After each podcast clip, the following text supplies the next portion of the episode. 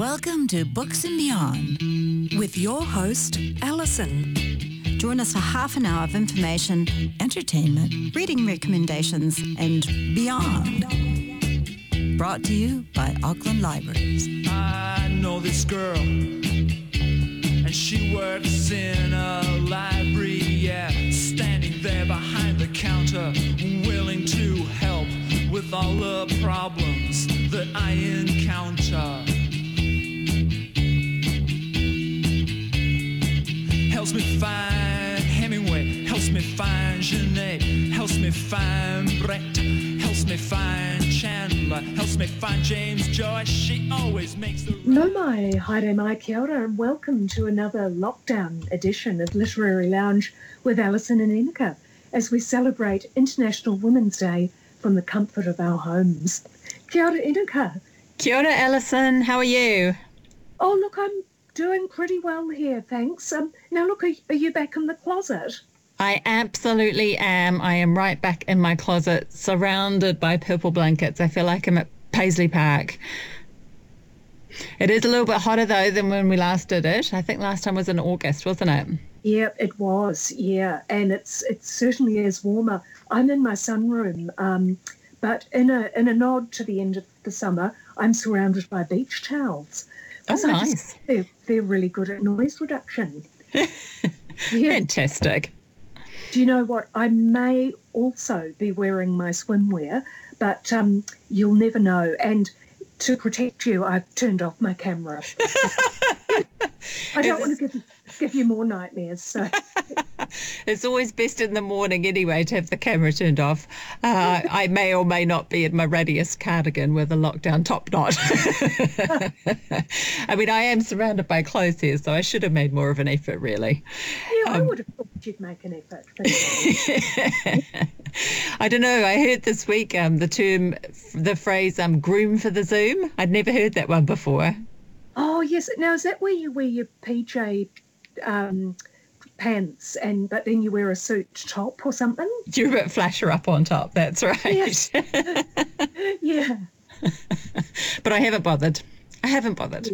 Oh well, good on you. Good on you. I mean, really, with so many other things that 2020 has taught us, I think we all now know that once and for all, that clothes really don't make it the woman.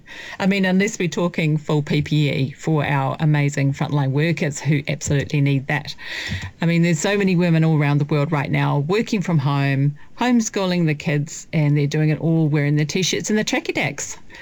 And really, the best accessory you can have at the moment is a mask. So, you know, what's the point in makeup?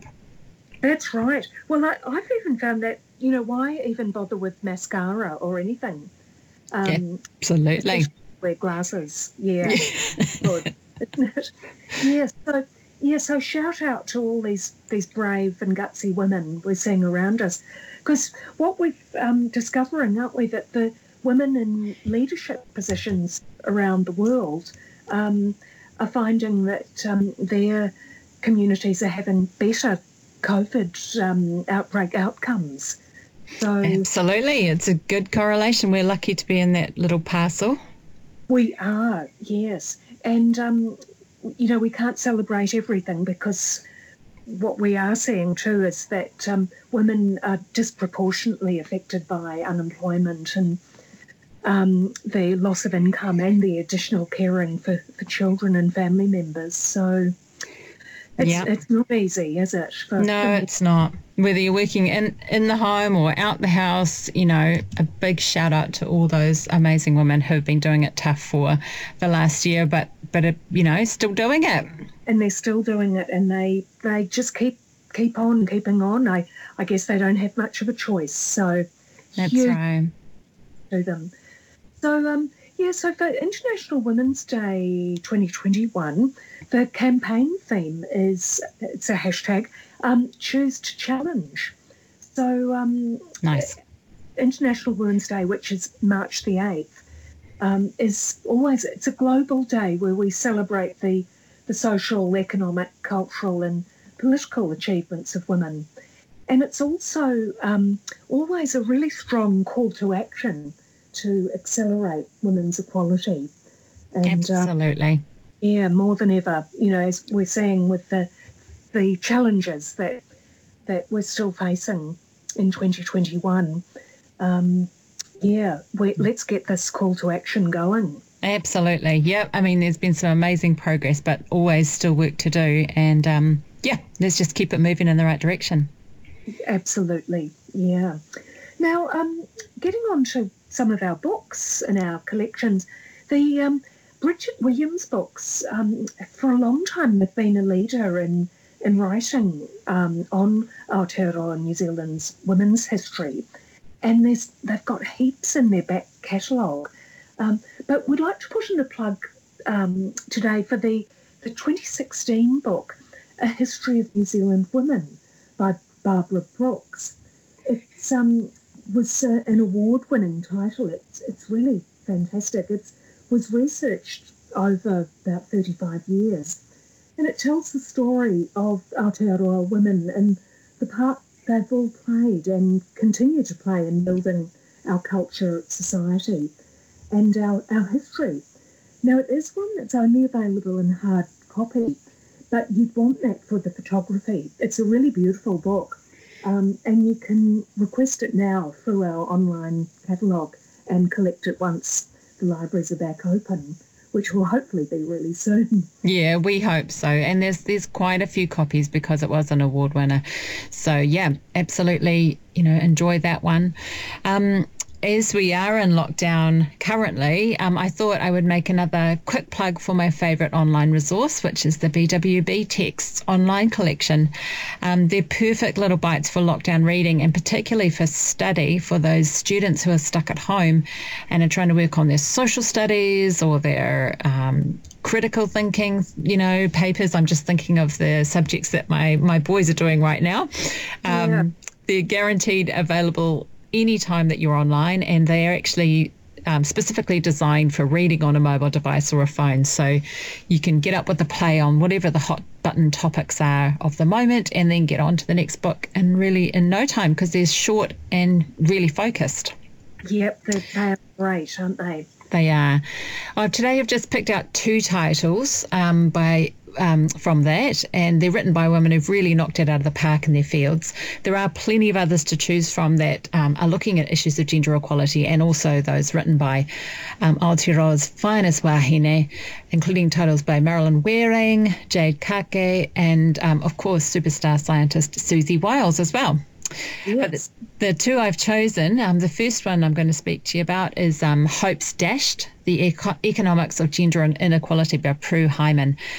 Now, this was published in 2017, and it's a short, sharp update on her 1994 book, uh, Women in, in Economics, a New Zealand feminist perspective. Um, it looks at issues around economic equality for women, how they've changed, and also where they haven't in the time since her last um, big book was published. Now, she acknowledges that women's education levels and their job opportunities have increased overall, but because of um, disproportionate representation in those unpaid, low paid, and often part time um, jobs, the gender wage gap has really reduced only very slowly over um, you know, more than a 20 year period. I had a look to see if it was still the case in 2021, and it's really um, that gap has just stalled at about just over 9% since 2017. So not good.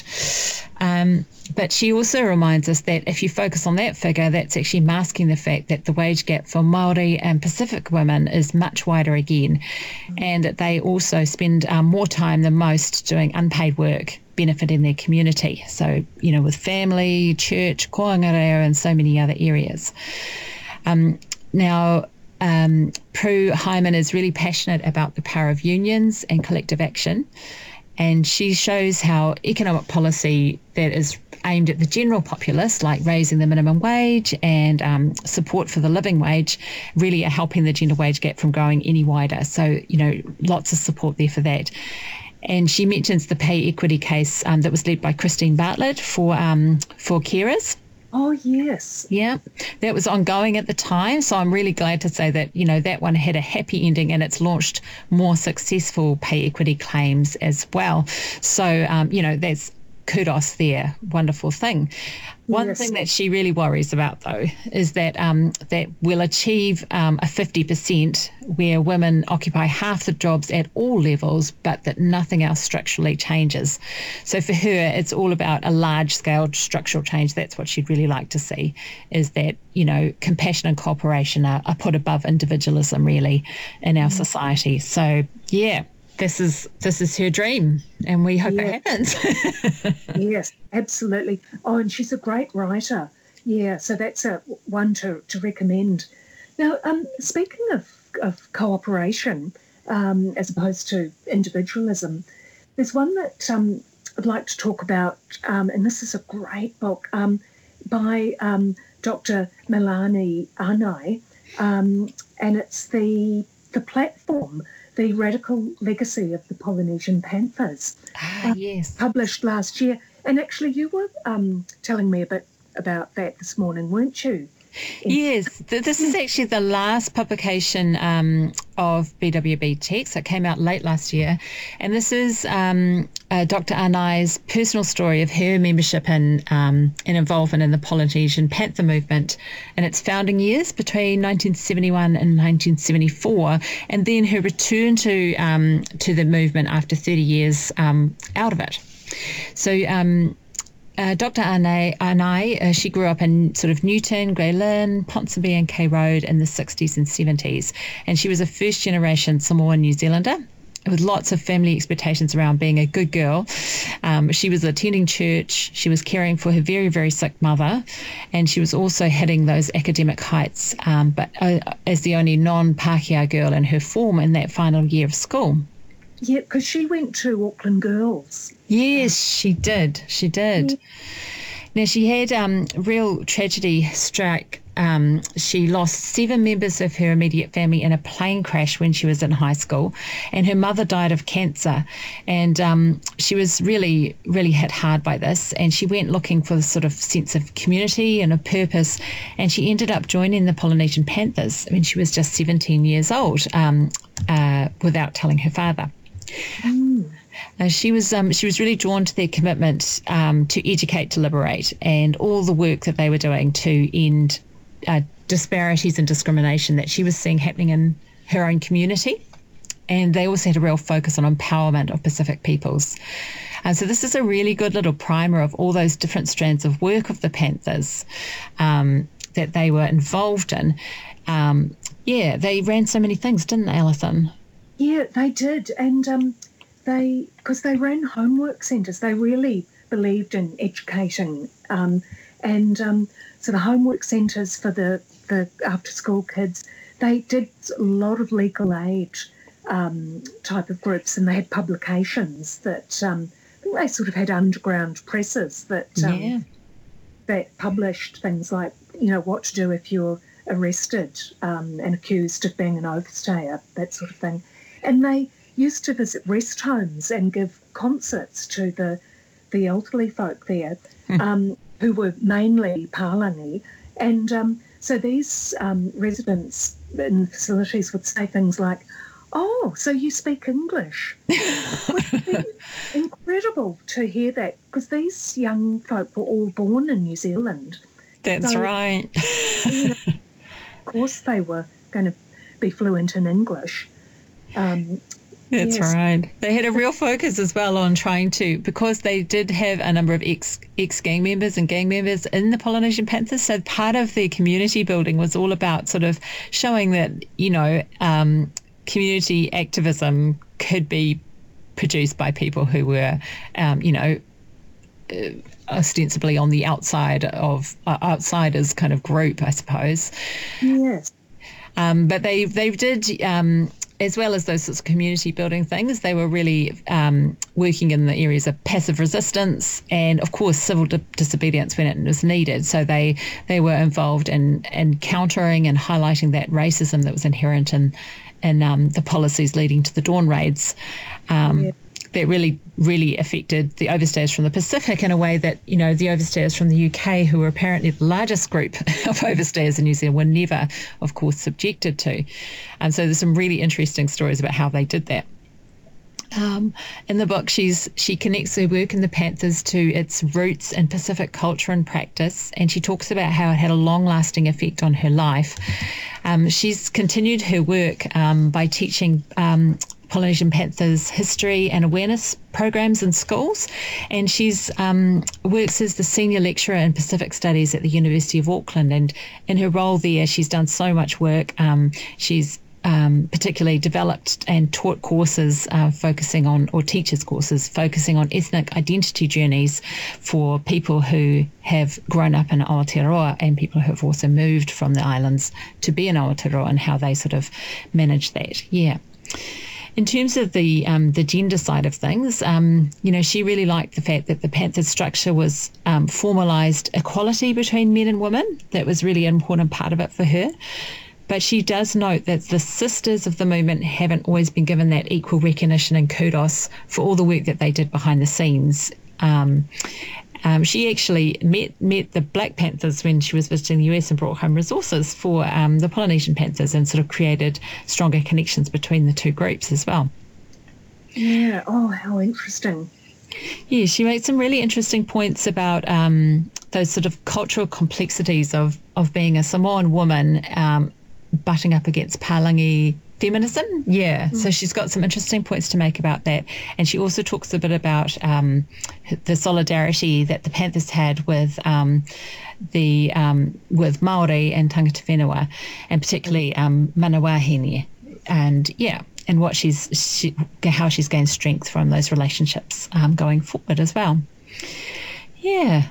Yes. So oh, really good little read that. Really readable. And uh, yeah, very timely. It's the 50th anniversary of the founding of the Polynesian Panthers this year. Yes. Yeah. And oh, what an interesting, and she's doing such important work, isn't she? Absolutely. Yeah. And um, of course, there is a um, uh, currently an exhibition honouring the, the Polynesian Panthers, um, running as as part of the Auckland Arts Festival until the 25th of March, and that's at um, the Auckland Studio One Toi Tū, um, and it's called Polynesian Panthers Dawn Raids Educate to Liberate. That's so, right. Yeah, yeah, and Pauline Smith, who wrote um, My New Zealand Story, Dawn Raid, which is a really fabulous children's book, um, has been really instrumental in bringing that to life with her research and her interviews. So, yeah, absolutely one to visit once everything's back open again. Um, that's in Ponsonby. Yeah. Oh no, really worth worth a visit. Now, um, just uh, travelling to the other end of the world. Not that we really can at the moment, but um, taking us up to the north of Alaska. I've just been reading a um, a really interesting one um, called "Raising Ourselves." A Gwich'in coming of age story from the Yukon River by um, a writer called Velma Wallis and it's available in the libraries in hard copy. Um, now, this is so interesting. Velma Wallis was born in 1960 and she was one of 13 children, and they lived in a um, two room log cabin in the remote area of Alaska uh, called Fort Yukon, which um, only it was a village and it only had about 600 or so people in its population. Wow. And uh, Velma's father died when she was only 13, and so she had to leave school to help her mother raise the younger siblings. So, as I say, she was one of 13 kids. And um, they basically, their life was ruled really by living off the land um, and trying to stay warm, of course. So, the, the, the, chopping wood, um, getting water from the river, moose hunting, that'd be scary. and uh, your fur trapping, taking care of, of your dogs, because that was a huge relationship.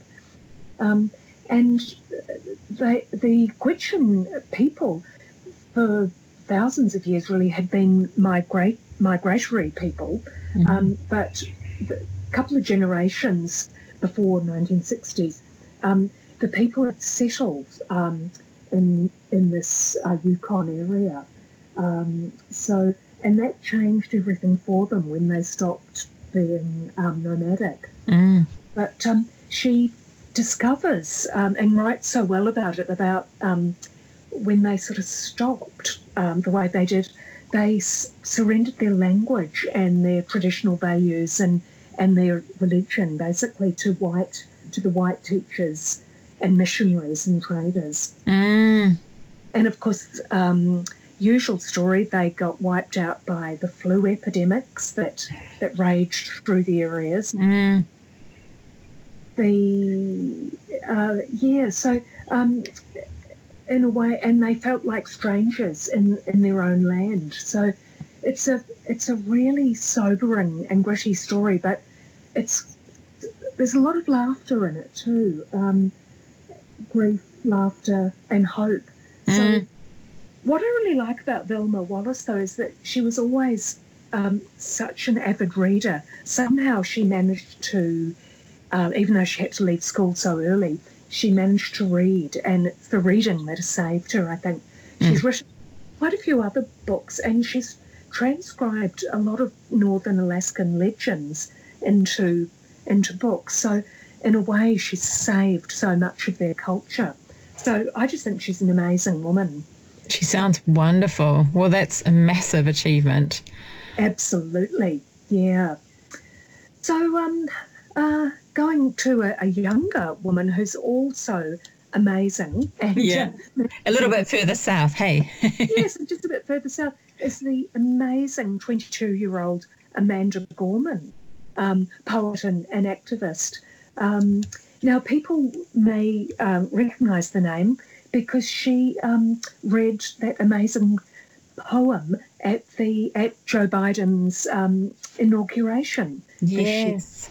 And the poem is called "The Hill We Climb." Um, so yeah, she's an amazing young woman. Her work um, focuses on issues of oppression, feminism, race, marginalisation, um, as well as the African diaspora in the United States and beyond. She was the first person to be named the National Youth Poet Laureate in the state, and that was in 2017 Mm-hmm. she'd already published, uh, she was a published poet already by then. Um, she went to Harvard. I think her, her twin sister might have gone to Harvard as well, actually. Mm-hmm. Um, and so, yeah, so delivering that poem, The Hill We Climb, was um, it was such an amazing experience to to witness that. Absolutely. Um, it was a standout, wasn't it? Yeah, she just did, did so well. We'll um, include a link to that that performance on our blog post. Um, so she's a bestseller now. Her poetry is is just um, selling like anything, as you can imagine. Um, and then she's been highlighted in Time magazine's um, 100 People to Watch um, under the category of phenoms, which I guess um, I was going to ask you earlier, actually. I guess that does that mean like phenomenal people? I guess I might be a bit old to know what that means, but it sounds like that. And um, she's just such an amazing woman. And she said uh, quite seriously that she does intend to run for president in 2036. So I think go for her, you know. Can't good on wait. Whoop whoop. Yeah. and um, just um, a tiny little piece from that amazing poem that, that she delivered. I won't do it justice, but um, she says, and I'll try and read this in a way that is okay. Um, we, the successors of a country and a time where a skinny black girl descended from slaves and raised by a single mother can dream of becoming president only to find herself reciting for one. Oh, it's That is lovely. amazing, isn't it? Now, the, the book um, of the poem um, is um, due to be published soon. It's, it's this month sometime. So I can't wait for the libraries to, to get that. I know we'll buy masses of copies. Oh, fabulous. Well, on a related presidential note, um, there's also becoming um, the version that's been adapted for young readers by Michelle Obama. That's just been released a, a couple of days ago, so that that'll be arriving in the libraries too. So if you enjoyed becoming and you want to pass it on to younger younger people in your family, get in the queue for that one as well as the Hill We Climb. Um, I just had a couple of quick short shout outs for um, books of speeches by women of not a certain age, but just of their own age. I've got one at either end of the age spectrum. Both have loud voices and both not afraid to speak out. So the first one is um, Women in Power, a Manifesto by Mary Beard. Now, um, Professor Mary Beard is 66 years old slash young, and um, she's a professor of classics at Cambridge University, and she's an author and she's a TV star. Um, Women in Power is a little pocket-sized book of two lectures that she's presented in the last five years. Um, the public voice of women and women in power. Um, she looks at the long history of women's voices being silenced from um, ancient Greece to women's higher voices being described as shrill, whiny, and strident, particularly for politicians, and looking at Twitter shoutdowns and getting criminal threats via her DMs. Luckily, Mary Beard is a troll slayer par excellence. So, yeah, someone to definitely follow on Twitter and to keep an eye on. Um, my second is Greta Thunberg's No One is Too Small to Make a Difference. Um, this was republished in 2019 as an expanded collection of 16 of Greta Thunberg's speeches, including probably her most famous, um, Our House is on Fire. Now, Greta was just 15, 16 years old when she was delivering these in parliaments and in front of huge audiences um, of very influential people all across the world. And of course, she inspired a global youth movement. Now, you might, might not, you know, dive in and read all 16. I would say just dip into a few of them to get one of those invigorating shots of youthful, righteous anger, mm. her clear vision, and um, that lesson on how to streak, uh, speak truth to power. Now, both of these titles are available as Overdrive ebooks, and Greta's is also available in e audio if you want to hear it from her directly. Sounds good. Yes, it's often good to to hear the um, the actual writer, isn't it? Absolutely. Um, so I was just going to um, quickly talk about another one I, I've been reading, and this is one that's good to dip in and out of as well, and it's called The Book of Gutsy Women and it's by Hillary and, and Chelsea Clinton. So um, in this one, um, Hillary and, and Chelsea share stories of the gutsy women who've inspired them. Because you've got to admit that both Hillary and her daughter Chelsea are strong, strong, achieving women. Absolutely. And they're women who've got they've got the courage to stand up to the status quo, to ask tough questions and get the job done, even if it makes you unpopular in the in the process. Um, Hillary says that you know, growing up, she hardly knew any women who worked outside the home, um, but her heroes were her mother, her teachers, um, and then people like Amelia Earhart. Mm. Uh, you know, just amazing women like that. And and Chelsea talks um, a lot about, of course, growing up um, uh, much later than, her mum, um, the world was a bit different. But um, there was still, she could still see that. Um, what could she see? That um, that there was a lot of work to still be done, and um, that women often have to come overcome, you know, that sort of really tough resistance to get get jobs done. So. Mm um, the book is is great. They've got um, masses of of activists, strong women, writers, LGBTQ trailblazers, you name it. They've got it. Um, and uh, I really recommend it. It's a great one to, to dip in and out of when you need a, as you say, a shot of courage. Awesome. And, and um, look, and as the Topp Twins say, sometimes you've got to stand up and you've got to have guts. So um, Wiser words never spoken. yes, that's right. So, look, on that note, have a gutsy day, um, Inuka. And um, to our listeners, look, thanks for tuning in today and take good care of yourselves, won't you? Stay strong. Uh, thanks for tuning in, everyone. Haere rā, ka kite anō. Program was brought to you by Auckland Libraries. Find us online at aucklandlibraries.govt.nz and catch the program next Sunday at 9.35pm on 104.6 FM. or anytime online at planetaudio.org.nz slash books and beyond.